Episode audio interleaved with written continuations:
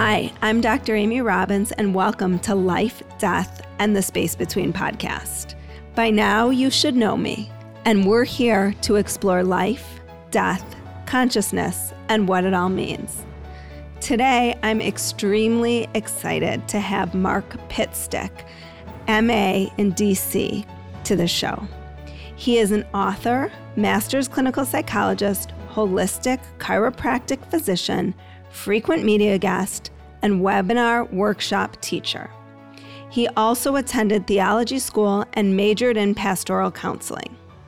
Mark directs the Soul Phone Foundation, founded Greater Reality Living Groups, and conducts research for the Soul Phone Project. His goal is to help you know and show, no matter what is going on around you, that this earthly experience is a totally safe, meaningful, and magnificent adventure amidst forever. See about Dr. Mark Pitstick at soulproof.com for his full bio. Visit soulproof.com to enjoy his free articles, radio shows, and newsletters, and learn about his books, documentary film, and audio products. And today, I welcome Mark Pitstick to the show. Welcome. Thank you. Glad to be here. That was a mouthful. So, this is probably going to be a two part episode because, as you know, I like to kind of keep things digestible for people, and there's a lot to digest here. And I have a million questions and probably a million more that will come up over the course of this interview. So, let's start at the beginning. Can you explain the research and development that has led to the soul phone and what a soul phone actually is? You bet. Uh, let's back up. This is based on the work primarily of Dr. Gary Schwartz, PhD from Harvard, Harvard professor, then a tenured Yale professor. He moved to the University of Arizona, where he's a senior professor 20 years ago, uh, because they allowed him more latitude in the research he was doing, which was basically consciousness studies, after death survival questions. Uh, he started tackling that question scientifically with um, by studying mediums. He, from his experience, he knew that some mediums were mediocre, some appeared to be outright fakes. Uh, but the question was, were some of them did some of them have verifiable abilities? And so he set up a series of double and even triple blind studies, as described in his book, The Afterlife Experiments, at the University of Arizona. And indeed, uh, about 20 he found had very strongly uh, evidential abilities, meaning they were able to consistently bring through a high volume of fine details, specific details. We call these evidential mediums. Their hit or success rate was around 86 to 90 percent, whereas the control groups were 23 percent, about what you expect from guessing. The statistical significance and the difference there is one in one billions. then him to f- search and say, okay, if indeed it appears that consciousness continues after bodily death, is there any way we can communicate with them tech, with technology and also uh, more strongly, definitively demonstrate their existence? Well, by working with these various top mediums um, in the country, he developed uh, collegial relationships with them, and they began feeding him bits of information independently from different, quote, deceased um, people, luminaries, scientists, inventors, and so on. Mm. We use the term post material for these persons because spirit certainly doesn't work. They're not Casper the Friendly Ghost. You know, they're not just ethereal or immaterial, gauzy, fleeting. Uh, all indications are that they are just as physical as we who are living on earth and can be even more so. Uh, and so uh, this also honors two things. First of all, there's a centuries old philosophical debate between materialists who believe that the only thing that exists is what we can perceive with our five senses, and post materialists who believe that there was more than that. Also, Dr. Schwartz uh, started a, a, group called the Academy for Advances in Post-Material Science last year, aapsglobal.com. And so far, about 250 university professors, scientists, and physicians who, as their working hypothesis, assume that consciousness is primary, that is not just a temporary byproduct of the human brain. So that's another reason we want to use that term post material. Well, mm-hmm. So for example, one medium would say, um, Albert Einstein is saying you ought to look at measuring the capacitance with uh, electro engineering devices to measure our impact. And then David Bohm, who is a uh, Princeton physician and mathematician, um, not physician, physicist, and a contemporary of Einstein's, would tell him the same thing through a different medium independently. And he knows these people, he knows they're uh, reputable, uh, high integrity, so it's not like they're collaborating. Well, well, and you would have to have a pretty high knowledge to to give that information, right? Like that would probably have to be the field in which you were working to be able to to say that if you weren't a physicist or you're exactly right. Mathematician. And it's really funny because I've gotten to know these mediums over the last several years and, and they laugh. They say, you know, sometimes I bring through information to Gary. I don't even know if it's a real word. Yeah. And uh, they said, this is what I was told to tell you. I don't even know if it's English. And Gary said, thank you. That's exactly what I needed. So, as a result of his genius mind, and he truly is, uh, information from these, what have become known as the A team, about 30 post material luminaries who provide information. Also, his team of electrical engineers, software specialists, optical physicists. Being a senior professor, he has the cream of the crop there in grad and post grad students, sometimes in software uh, programming, physics, and so on, who have helped him. Just genius minds. Uh, so, through all this, over the last 11 years, then, a progressive improvement in um, what we call the soul switch, and that's the first device. Uh, a switch then being a binary indicator that provides yes, no answers. And that's what we'll be uh, demonstrating at the SEED events, which we'll talk about later, starting in February 2020. So it's not an easy task to reliably uh, communicate with those living in a different dimension, basically. Mm-hmm. So we start off with yes or no. And as, as you may know, I certainly experienced this when I worked in hospitals as a respiratory therapist many years ago. It's amazing how much communication you can achieve. For example, with a quadriplegic patient by having them blink their eyes once for yes, twice for no, or whatever the system is. Uh, so that's what we've been using then and through a series of replicated studies at different centers, large subject numbers and trial numbers, uh, and everything is replicated beautifully, shown clearly. His first, uh, well, actually his third uh, journal article on that, and Explore coming out in a couple months, but the abstract's available, uh, showing clearly that life does continue after bodily death. These post-material persons continue to exist and commu- can communicate with us. So, so the way it would be communic. So the way this works was me as the medium or me as the person who's wanting to communicate. It doesn't matter. You don't have to have mediumship abilities the, to communicate with your loved ones through this technology. Correct. Yeah, the only time a, a medium has been needed so far is to help set up the experiments. For example, let's say um, David Bohm, Albert Einstein, Nikola Tesla, and Carl Sagan are our test pilots. Well, then the meeting will initially say, um, can you work with Mark? Because I've done some of the experiments, uh, many of them actually. And, you know, he's a good guy. You can trust him. He's going to be contacting you. Uh, she taught me how to contact them, kind of call them in. And he'll be uh, looking for you at eight o'clock tomorrow morning so you can start the sessions. So that's really been the only involvement with the medium so far. Otherwise, it's it's self-sustaining without. Now, mm-hmm. there are several tests that we've used them with this binary indicator. The first is their ability to understand directions and uh, touch the device. It's basically a Tesla coil which is a high energy, high voltage, low frequency device. And if you've ever seen one, you can Google. If you've not, it's it's has gases inside, sends out particles, and if you put your hand on the globe, the electron streams gravitate toward the hand. Uh, so baseline, no participant control would be no one's near the globe, and it's about what you expect, kind of like a flatline EEG or EKG, not much activity at all.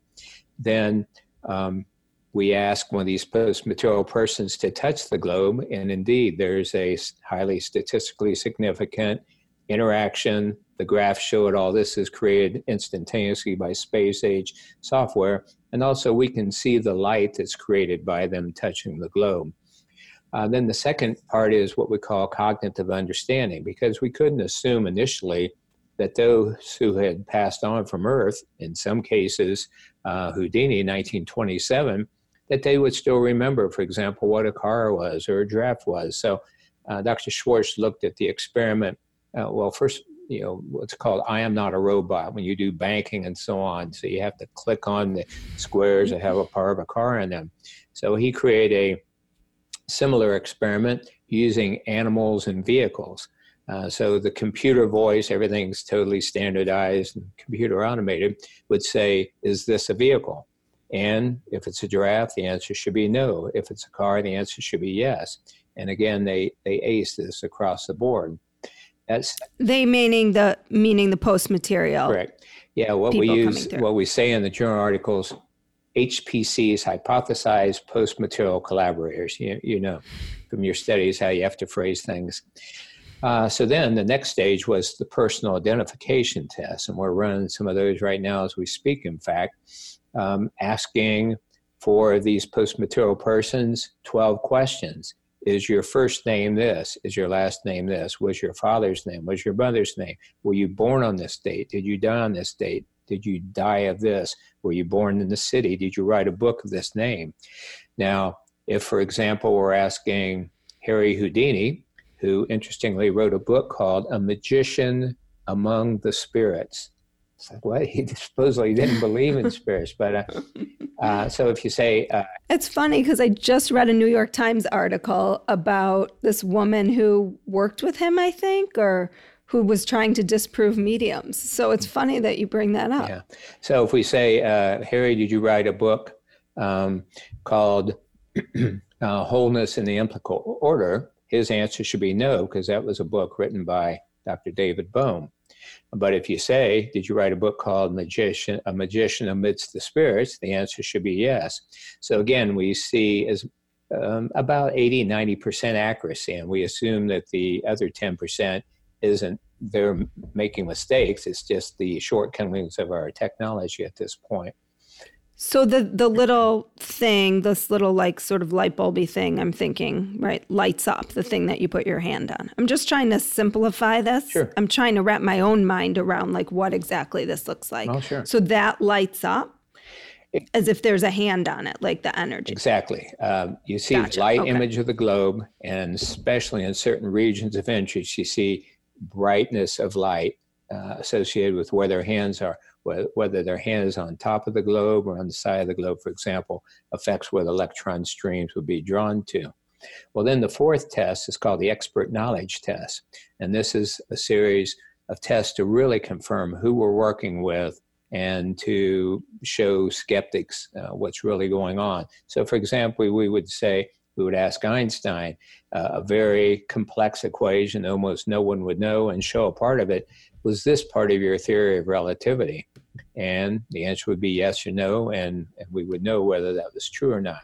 So that's the switch. Right now, we are um, one phase away from having a very highly reliable and accurate switch, which will then enable formation of what we call a soul keyboard you may know that a keyboard is just assemblage of 40 some switches. For example, if you push a K key, that's a yes for a K and a no for everything else. And so, with an assemblage of these switches, Dr. Schwartz thinks that the first keyboard may be four foot wide and three foot deep, but who cares? You know, you're texting with people living in another realm. Then that will greatly mm. amp up the quality and quality of information with them. First, so a human, sorry, real quick to stop you. So a human is not there's the human doesn't the material human does not have isn't touching any of these objects. It's all kind of happening without a human there because like it's it's not like a Ouija board where you're asking questions and people will say, "Oh, well, you're moving the board or table tipping or things like that." Yes, exactly right. Uh, humans are not present in it, so there's no uh, um, fair accusation of experiment or bias. And in fact, some of the experiments have been run at night, computer automated with a random time generator. So the experimenters mm-hmm. are home asleep across town and they don't even know what time it's going to start. And all that proceeds and the results are the same. So, yeah, uh, Dr. Schwartz wow. has uh, written over 450 scientific papers edited 11 academic books. Uh, he's a scientist scientist, so he's covering every every bit of this because he knows um, he's writing a book right now. He just finished the first rough draft based on a statement by Carl Sagan, and and that is extraordinary claims require extraordinary evidence. And so that's why he is making sure we cross all the T's and so on. So Then with the keyboard, there'll be a great influx in information from these post-material persons. First of all, from quote departed loved ones because that's a big part of our outreach to help people know that life does not end with bodily death and to allow communication with them that of course will drop so much fear as a psychotherapist you know what a role that plays in um, psychosomatic problems health problems mental issues etc uh, but also then really amping up our communication with these deceased luminaries uh, because they have stated that right now we can only deal with about 30 of them, but they say there are hundreds more waiting in the wings who want to help us heal our world, who want to help us solve our biggest problems on earth. You know, think global warming or how do you feed people or disease and so on. Uh, they want to give webinars.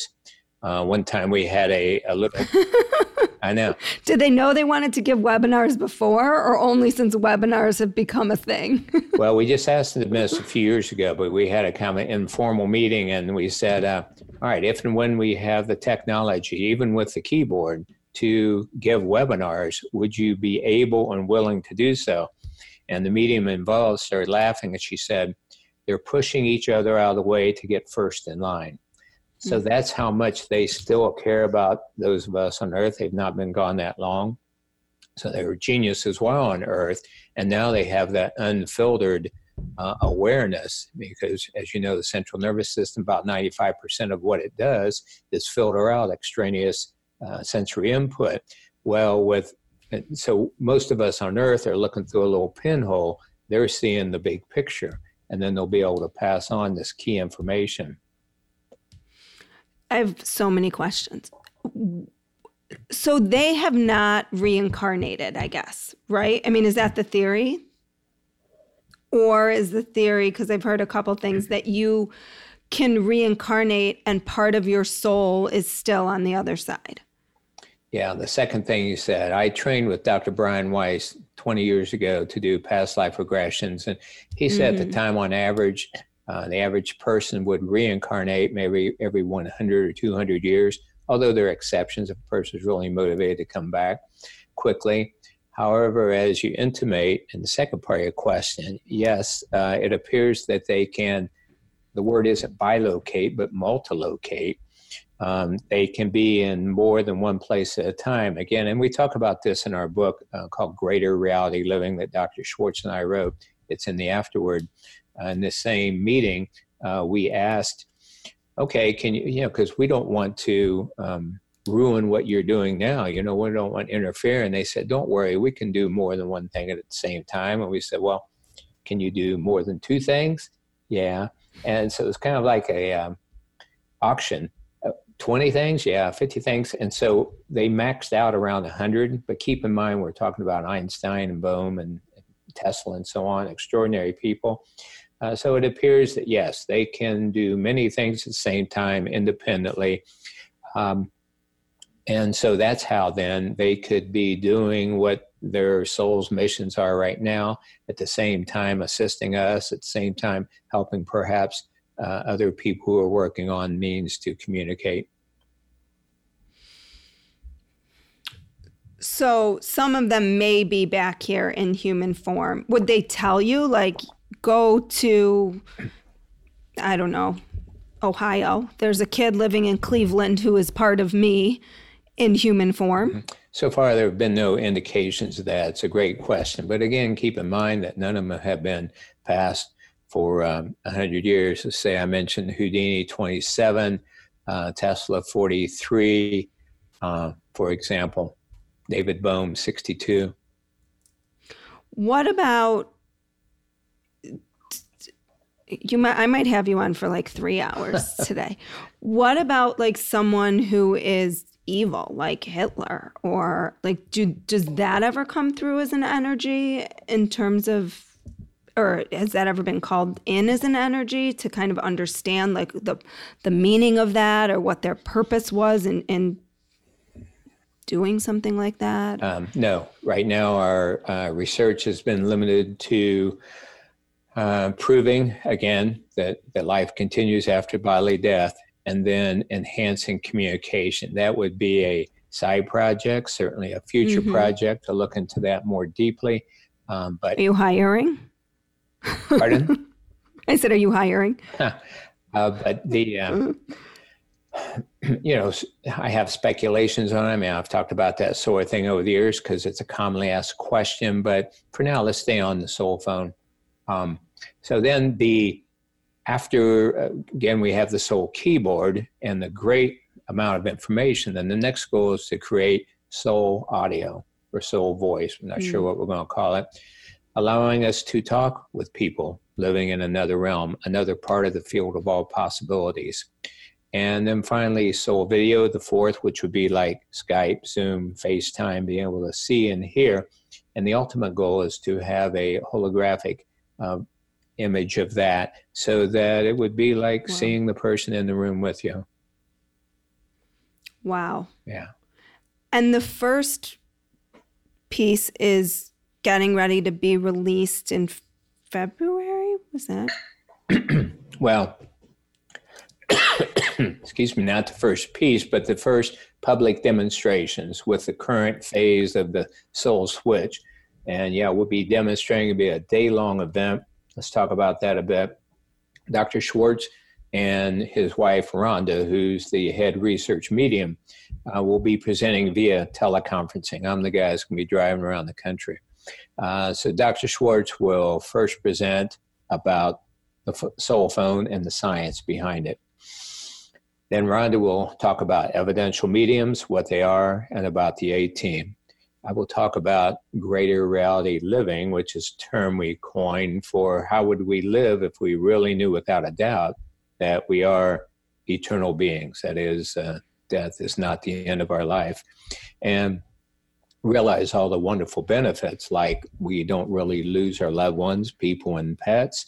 And we do each have important missions and purposes for being here also some informed inferences. For example, what many near death experiences come back and say that we each are one with the one and part of the source energy right now.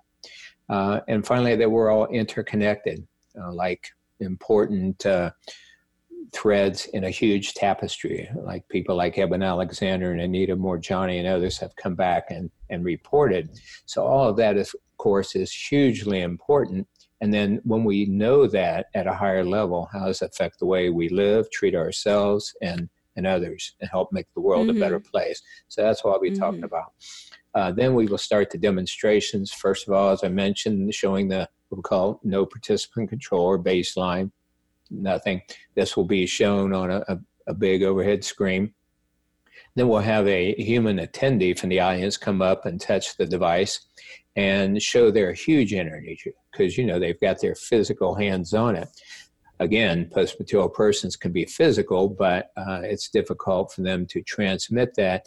In general, their energy or presence can be measured mm, anywhere from 1% to 10% of that of human's, but still very highly uh, increased over baseline. So we'll show the humans and then we'll have one of the A team members come in, probably Susie Smith, who passed in 2001. Um, she had she was a journalist. She had written 30 books on afterlife subjects, and near the end of her life, uh, she would often say, she was about nine, she said, I can't wait to die so I can come back and prove there is no death. Well, now she's doing it. In fact, uh, we had a, a, Hollywood crew come into the lab in Tucson a couple months ago. They're considering doing a documentary series, and she really put on a show. She um, she was like seven to ten percent of the average human. Her, her signals, her presence was really strong. Uh, so Susie will probably be the A team member who shows up for these events. Then we'll discuss the ramifications of this, answer questions, and so on. So these will be historic events. Analogies are like the five people who were present in 1903 at the first Wright brothers flight, or the 20 or so people were present during Alexander Graham Bell's first phone conversation in 1857. So when she comes through, you would say, Is this Susan Smith? And then you get the yes or no. And that's how you know who's who's there. We'll probably have her do the personal identification test. Uh, okay. But perhaps also the cognitive understanding test. So uh, Rhonda or whatever medium will invite her in and then, yeah, she can show her presence. First of all, that she knows the difference between animals and vehicles at a, highly statistically significant level. And then that she can correctly answer a series of questions. And by the way, when we run all these, there's a 10 second baseline pattern where nothing's happening, and then a 10 second questioning uh, section. And so that's how we compare for each session what's baseline, and what shows up when they're interacting or answering. And who's who is part of this A team? Like how how did that kind of get determined in terms of who came forward and kind of volunteer, I guess volunteered for this? They're certainly not yeah, getting over paid, time, right? no, nor are any of us at this point. Um, they again showed up through these various mediums over time some of these bright minds. We actually are not discussing them a lot now. Uh, at some point we said we're going to let them answer these questions for themselves. In other words it shouldn't be too far off when they can prove their existence and answer these kinds of questions. And the other reason we don't talk a lot about them is because it's um, in the absence of a person really understanding all this, you know, reading the Greater Reality Living book, reading his journal article, attending an event where they see all the science behind it, it's quite easy to just dismiss it as craziness. You know, can sound like crazy talk, when in fact, we have these replicated multi-centered studies to show that it's happening on a scientific basis. Like what you heard today and want to hear more? Curious about what comes next and what it all means? You can subscribe on iTunes. Just go to podcasts and find Life, Death, and the Space Between and hit subscribe. And you can follow me on Twitter and Instagram at Dr. Amy Robbins. Ask me any questions you might have, let me know what else you'd love to hear about, or just share your story. I can't wait to hear from you.